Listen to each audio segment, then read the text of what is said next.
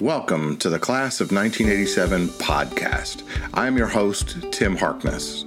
On this podcast, we will be speaking with members of the Yale College Class of 1987 about their lives, where they've been, where they are now, and where they are going. We plan to cover a wide range of topics and have people who represent the full range of our class's experience. The class of 1987 is the best class that Yale College has ever had, and we're here to celebrate that. So sit back and listen to what your classmates have to say. And welcome to the next installment of the Y87 podcast. With me today is our classmate, Karen Painter. Welcome, Karen. Thank you. I'm delighted to be here and I'm excited about our reunion. Oh, excellent. It's great to get the plug in early. It's June 2022 in person, in Pierson. So hopefully we can all make it. Excellent. So why don't you just tell everybody what, what are you up to these days? Where do you live and what do you do? I live in Minnesota on five acres, which was helpful during the pandemic. We actually have seven ducks and a variety of other animals. I just completed a few weeks ago a book on the politics of mourning, which was a really tough subject to be working on again during the pandemic. It's uh, mostly on World War 1, World War 2, and the Nazi period. So when you say you were working on it, like this is a book you've written. I right. I sent it off. I wrote it a few years ago. I made a number of changes some major surgery and I, I finished the final revisions a couple weeks ago. So Oh, how exciting. Congratulations. Thank you. Now this is not your first book. You're an academic and so you've written about this time period before, is that right? Right. This is a little bit later. My first book was on Mahler and Bruckner. It was more of an aesthetic study, how patterns of listening changed in the decades around 1900. And so yeah, this was a move forward, and I ended up expanding it to include poetry by women during World War One, especially some World War Two, and also Holocaust survivors and their approaches to mourning. What drew you to the topic of mourning? It was actually a conference several years ago on a tragedy in German culture. And so I was commissioned to write something on that and I found it so gripping. I, I figured out that actually there was a suppression of mourning during the Nazi period. We think of that as a period with the cult of the dead, but actually, especially during World War II, when there were fresh bodies to mourn, it became very difficult to have tragic music and rites of mourning. So I explore that phenomenon that you have uh, the last two years of the Third Reich nobody published any requiems. Interesting. But then you went and looked at non musical literature, poetry, you just said. How did you get sources? How did you find people who are writing about it in a way that you could unearth and then stitch together in an analysis? Um, most of the sources are available in archives and on the web. There's a wonderful resource that Steven Spielberg set up at USC 50,000 videos of Holocaust survivors. So that was a very rich resource for me. As well, poetry that so women wrote that was set to music for World War One. Women became the locus of mourning for that society. So it's again mostly Germany and Austria. And so, what did your research find? What were the themes that came out of the the expressions of mourning you studied? Well, it's the book again is on the politics of mourning. So I was looking at pressure on different sectors of society not to mourn. I was looking at the feminization of mourning. So it's not something that German men, that German soldiers do, but it was pushed to the side, kind of a locus for women. And then I looked at the period after Kristallnacht, when there was only one newspaper that Jews continued to publish and, and there was only one place where Jews could perform. And I look at the programming there and how that's a tacit, a kind of a silent response to the tragedies around them. So the politics of mourning, I never really thought about it as a political thing, but I suppose it is. We're seeing that play out in the last 24 months. How do we mourn those who've passed away due to COVID? How do we even talk about it? Can we talk about it? And then, if so, how? Because it seems like there are different parts of our society that are are talking about and thinking about those that have been lost differently. Does your research or your, your analysis apply? Have you thought about how it applies to the situation our country's in? Because there are parallels between the World War One period, for instance, and the pandemic then and the pandemic now. Uh-huh. Well, I have noticed, um, especially when Trump was president, there were various, you know, some of the statements that he would make that showed a lack of empathy. I think that there were a lot of scholars pointing out parallels in the Nazi period and Trump. And I, that was very concerning to me the lack of engagement with the tragedy and the inability to mourn. So you've also studied classical composers. I know you, you mentioned Mahler earlier, and you've you've written about many others. What drew you to classical music to begin with? I was a failed pianist at Yale, but Yale has a very strong musicology program, which is sort of like the equivalent of the English department. So it's it's historical and analytic work on music. So I I loved that major and and remained in that field. And you ultimately got your PhD, correct? Yes, at Columbia and now you are a professor at the University of Minnesota. That's right. And you, you teach a, a, freshman seminar I've read about talking about the use of music in politics, particularly in Nazi Germany. Can you tell me about that? Sure, I started that my very first year, and students found the title bizarre. The uh, you know music in Nazi Germany, pairing music in Nazi Germany. They know very little about it. Maybe they've seen one or two films, but it's a really good way to explore the interconnections between music and politics, and also some of those issues in music today the status of violence in music. Do you blame the artist? You know, how do you separate the artist and the artwork? So students find these issues gripping. So, do you think about the rhetoric of musical composition and how that translates to political rhetoric? Exactly how do you draw the connections between the music and the politics? That's more in my scholarship. I think students, when they take one music class, it's a freshman seminar, so they don't need to be music majors. I think they should really look at blockbuster works that were important in the Nazi period. So I tend to focus on those. I've actually, you know, like it or not, become kind of a leading expert in a very small pond, which is music composed in the Nazi period. And so I, I know a lot of bad music, and I am careful in my scholarship not to be unearthing scores that belong in the concert hall. So I, I'm used to that, and I'm interested in how it was programmed, how it was used, and especially the change that I see with hundreds of composers front towards National Socialism. So you're saying programmed? You mean when it, how it was put on, where it was played, yes, that kind of thing what was performed on Nazi holidays? How did that change over time? Some of the important Nazi holidays became occasions to honor the dead during World War II. So I, I look at what was broadcast on the radio. Gradually, with the Kirchenkampf, the fight between the church and the state, uh, we see commemoration removed from the church. So there's a more limited repertoire of what can be performed in church. Interesting, interesting. Yeah, I definitely see that. You know, music can be evocative, and we have musical pieces that we play. You know, we have pomp and circumstance, which is you know we play at graduations, and it evokes sort of a majesty and a it has a cultural significance. Just the piece of music in and of itself, which is interesting because I don't think that's what the purpose of that particular piece of music was when it was first uh, performed. But is that the kind of thing that you are looking at? Is how music was used as a trigger? Yes, or uh, to evoke particular passions? Right. So I look at concepts of heroism in the Nazi period, how that changed, what made a work heroic.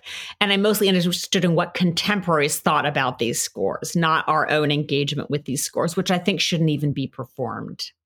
So, how do you deal with students today compared to how you started dealing with students early on in your career about these you know fraught topics. I think that I don't see that the, the topic itself is fraught, but they're difficult things you're talking about. Period of history that is painful and now gets talked about a lot. Has the way you talk about them, these issues, changed over your career?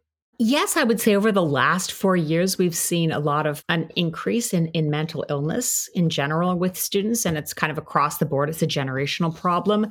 So I need to worry about trigger responses on the part of students. Something that's exciting that's developed very recently for me in my job is that we have a lot of students from China. So in a graduate course now that has 29 doctoral students, 19 of them are from China and not Chinese American. And so that poses an enormous challenge since they've never discussed music and politics. And many of their reflections actually would get them in trouble back home. So sometimes I need to grade their material and then delete it so that you know, spyware that there's just no trace of that, those reflections that they have. Wow. Now, has the way you've you've taught undergraduates changed? The way you think about the school experience for them, the classroom, the way you run it, has that changed? Yes, I am trying to move more towards dialogue. I think that's a a skill that students need to work on a lot. Writing is a huge challenge. So um, everything is electronic. So every, students are all writing in their docs for class. So in general, I'm just trying to pose a lot more questions rather than being the expert because yeah, I think otherwise that would miss the point if I just gave a bunch of lectures on Nazi Germany, which I can certainly do by now after all the years. I tell students I've been working on the Nazi period more years than the Nazi period lasted well, there's a lot to think about and and dissect there. So I think it's probably justified. So what has the events of the last few years, particularly around social justice, has that impacted the way you approach your work, the way you you and your colleagues think about classical music and what it is that you're teaching and talking about? That's been a huge change, I think, in most institutions in the US, most universities and colleges. And particularly in Minnesota, we we need to change, and it's been very difficult to bring that about. So I teach every spring a survey of 20th and 21st century music. So I um, in the wake of George Floyd. I changed that course. This semester, I'm teaching a course that is decentering music. So it's everything that we don't think of with classical music music in China, music in Central and South America, music by Black Americans, classical music by Black Americans. So it's exciting. It's not easy, age 56, to be learning a lot of new tricks, but I think that's important. And it creates kind of a level playing field of exploration with the students.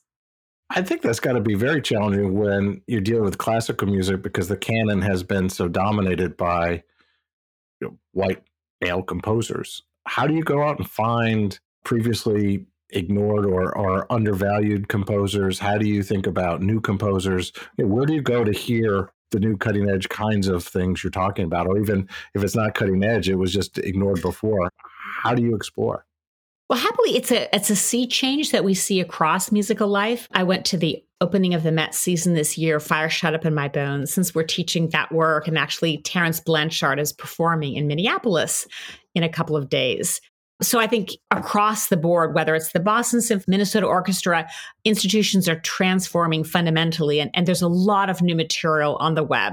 So it's just a, a question of of doing it fast and and thoroughly, rather than any kind of tokenism. That's the risk that we want to avoid. Thanks so much for tuning in. I hope you're enjoying the conversation. Please remember that this podcast is being brought to you by the 35th reunion of the greatest class Yale College has ever known, the great class of 1987. Our reunion will be in New Haven, Connecticut, June 2nd, 3rd, 4th, and 5th in Pierson College. We hope to see you there. Now, back to the conversation. Are there any pieces that you've heard in the last year or so that you are particularly excited about and you think we should all run out and listen to? Um, there's been a resurgence of interest in William Grant Still, who's always the black composer, but that who's mentioned in surveys. But happily now, a lot of new works by him are included. Florence Price is another example. So it's exciting to see all of these changes, and I think it also kind of undoes some of the arrogance in the field, which is bound not to last anyway. You know, as opposed to sort of going and thinking, you know, what's the single most great work that I can hear in the concert hall? You hear something that's exciting and moving and gripping and something that stimulates your discussion. So I think in some ways, classical music should become more like the theater, where if you see a show and you're not thrilled by it, there's a lot of interesting things to discuss about it. Rarely do people walk out in the middle of a theater, which is behavior that we saw in past generations in classical music, kind of sticking your finger in your ears.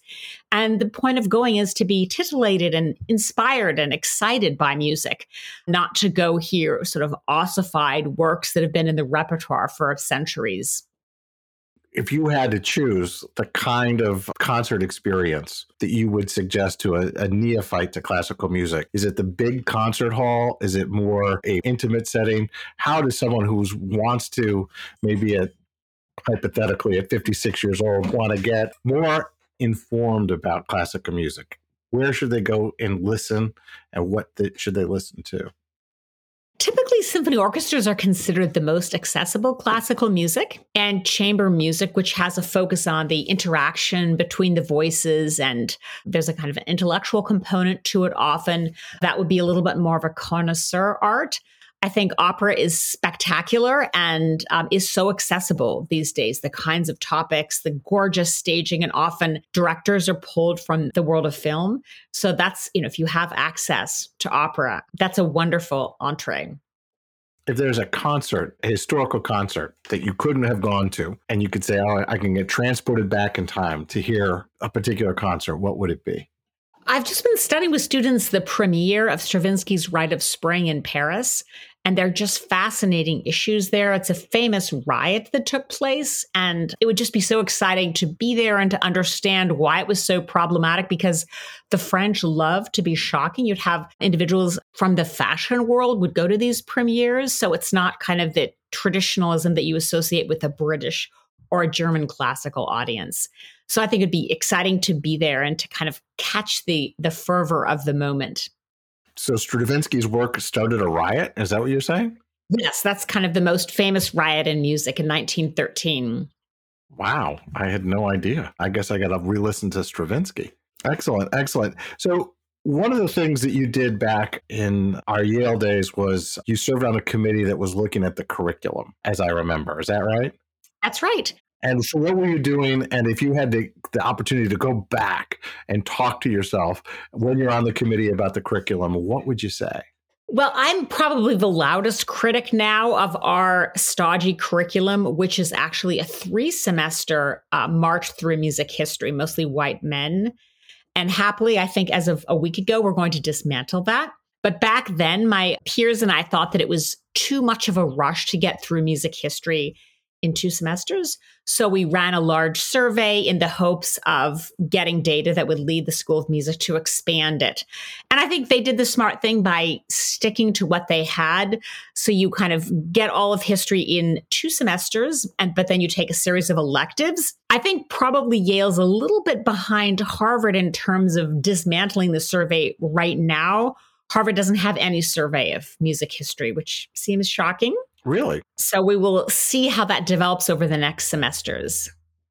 Interesting. Interesting. You're now at a, at a large state university. How would you think about the kind of musical experience that your students can have there? Compare that to an East Coast university. Um, that's a good question. We are a school of music. So we are like the Yale School of Music. So we have professional students and they come and then they end up teaching violin, an oboist, in an orchestra. And there are a lot of excellent undergraduates at Yale, and they take lessons for credit in the School of Music. But then there's just a broad range of students taking courses in the humanities. And we're growing that program. We call it a BA instead of a BM, which is a highly structured program. I love the diverse range of students economically and otherwise. We have a fantastic honors program, which would be kind of like the students that I, I taught for 10 years at Harvard. So the students in our honors program We're going to give you a pass on that. are often kind of that caliber of students, just very directed, beautiful writers. Oh, that's terrific. So it's, there's just a huge range of students, I would say. That is terrific. And so tell me a little bit about your life in, in Minnesota. How would you compare the, the life you lead in America's heartland versus the life you had when you were, you know, at that school up in Cambridge? At that school, right. And I'm from the Midwest, so I've chosen to live on the East Coast most of my adult life, but, you know, there are differences. There are differences, and something that fascinated me originally is students who want to stay in Minnesota. And I just would scratch my head and say, why? You know, because I think at Yale, we always had this sense of the world was open to us. And the idea of sort of going back to where we came from was really curious. And I think maybe some of us ended up doing that, but certainly it's not something that occurred to us in college. That's one difference that I, I notice. I'm 10 minutes from downtown St. Paul, which I think after New York and uh, Los Angeles has the best theater scene. So that's exciting to be really close to where a lot of that is happening. That's terrific. And we, uh, I know the Minnesota has beautiful nature, the boundary waters, and some of the lakes in the north, just to name part of it. So, if you were to go back and try to recreate part of your Yale experience and take everything you've learned academically and then dive back into the Yale experience, what would you do? So what would I do differently at Yale? Yeah, you know, because you've you've spent your whole career in academia studying, become a specialist as you have. Would you go back and try to dive deeper as a younger person, or broaden and do a, a wider variety of things? Yale was a really exciting time in the 80s, and there was this enormous sense of exploration, socially, otherwise, you know, academically. I think there was such freedom and excitement to take graduate courses, to take advanced courses. And happily, at least in my field, having a little bit of an alphabet soup of a transcript didn't hurt at all in terms of getting into Columbia for my PhD my master's and PhD with funding. Maybe I would have practiced a little bit less. I think I spent almost three hours a day in the practice room. And so now, as I think about it, advising my students who I made sure are not serious musicians, I think you just, there's so much to experience in college. And I think it's a pity to spend that much time if you're not going to become a musician. So, of the, all the musicians that we hear in popular culture, are there any musicians you think are particularly technically adept that you find with your classically trained ear to be compelling? Oh, it's you know, it's it's a great, absolutely great field. I love listening to hip hop. For my son, I'm acquiring a taste for country music. But I think it's really important that the field of music kind of reinvent itself. And when you look at our conferences now, the dissertations that are being written almost nobody is writing on Brahms or Bach, etc. So there's just a fascination with music in culture and especially with popular music, which makes sense. Yeah, it absolutely does. Absolutely does. So you mentioned at the kickoff the reunion. What are you looking for in the reunion experience? Do you want panels filled with meaty topics? Do you want pure socialization and you don't want to go to any panels? What what is it? What would make the perfect reunion in your view? I think a combination of panels. I mean, I'm really looking forward to some preliminary plans I've heard there and absolutely socialization. In some ways, I, I feel as if with the professional kind of goals that I had, you know, and that was a kind of a struggle with having three kids. And now my kids are kind of on their way. And I'm, I'm really feeling that I can enjoy life. So I'm, I'm really looking forward to that at the reunion. I'm, I regret having missed some other reunions uh, you know, the publish or perish phenomenon is huge in the field. So actually, I'm looking forward to kind of kicking back and relaxing. Yes, as am I, as am I. So we're at the point of our conversation where we get to our lightning round. And our lightning round is a series of very fi- rapid fire questions. All right. All right. Most important class that you took at Yale? Dadaism. Hmm. So what I know it's supposed to be rapid fire. Can you unpack, unpack that a little bit? How was Dadaism important for you? What did that do to you intellectually? I find that that was not the answer I was expecting. Well, it was an art history class, but we studied happenings and completely turned all expectations of what art is on on its head. So that was a big inspiration as I turned back over the years. And as a scholar who does interdisciplinary work, it was really exciting to be exposed to that at the time. Wow, that sounds great. Not a class I took, but I did take some interdisciplinary classes, so I know what you're talking about. What was your favorite social activity at Yale? So, my roommates and I were the first women to do Tuesday Night Club in Pierson. Wow, cutting edge. So, we got that room that absolutely there's a book about Tuesday Night Club somewhere in my basement that was published. And yeah, we lived with those beer signs during the week. So I, I loved that. I did not know that about you. Fascinating. Well, maybe you have to. Feminism in the raw. Yes, yes. I think we're going to have to uh, bring that back because our reunion is in Pierson. So we won't have a Tuesday night, but you know we can be malleable with the calendar, I suppose.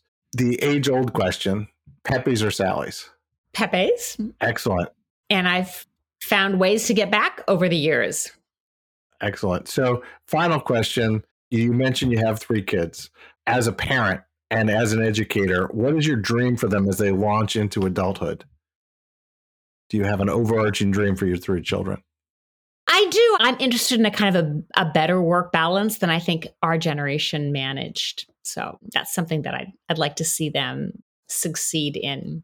I think that is a great way to wrap this up. Thank you so much for taking the time. Thank you very much. And I look forward to seeing you in a couple of months. I do too. Thanks. In a world where people were isolated by a pandemic, forced to live their lives remotely in an endless parade of Zoom meetings, one Yale College class dared to break the mold. The Yale College class of 1987 is planning what no Yale College class has ever tried before, at least not for a while. An in person reunion, June 2nd, 3rd, 4th, and 5th, 2022. We will be gathering in Pierson College. Be there for engaging discussions, nightly revelry, and way too much New Haven pizza, if there ever could be such a thing. We'll wrestle with age old questions like maybe I look better in a mask, what do you think? Who or what is a boola? What in the world am I going to do with no kids in the house? These questions and more will be answered at our 35th college reunion. Be there.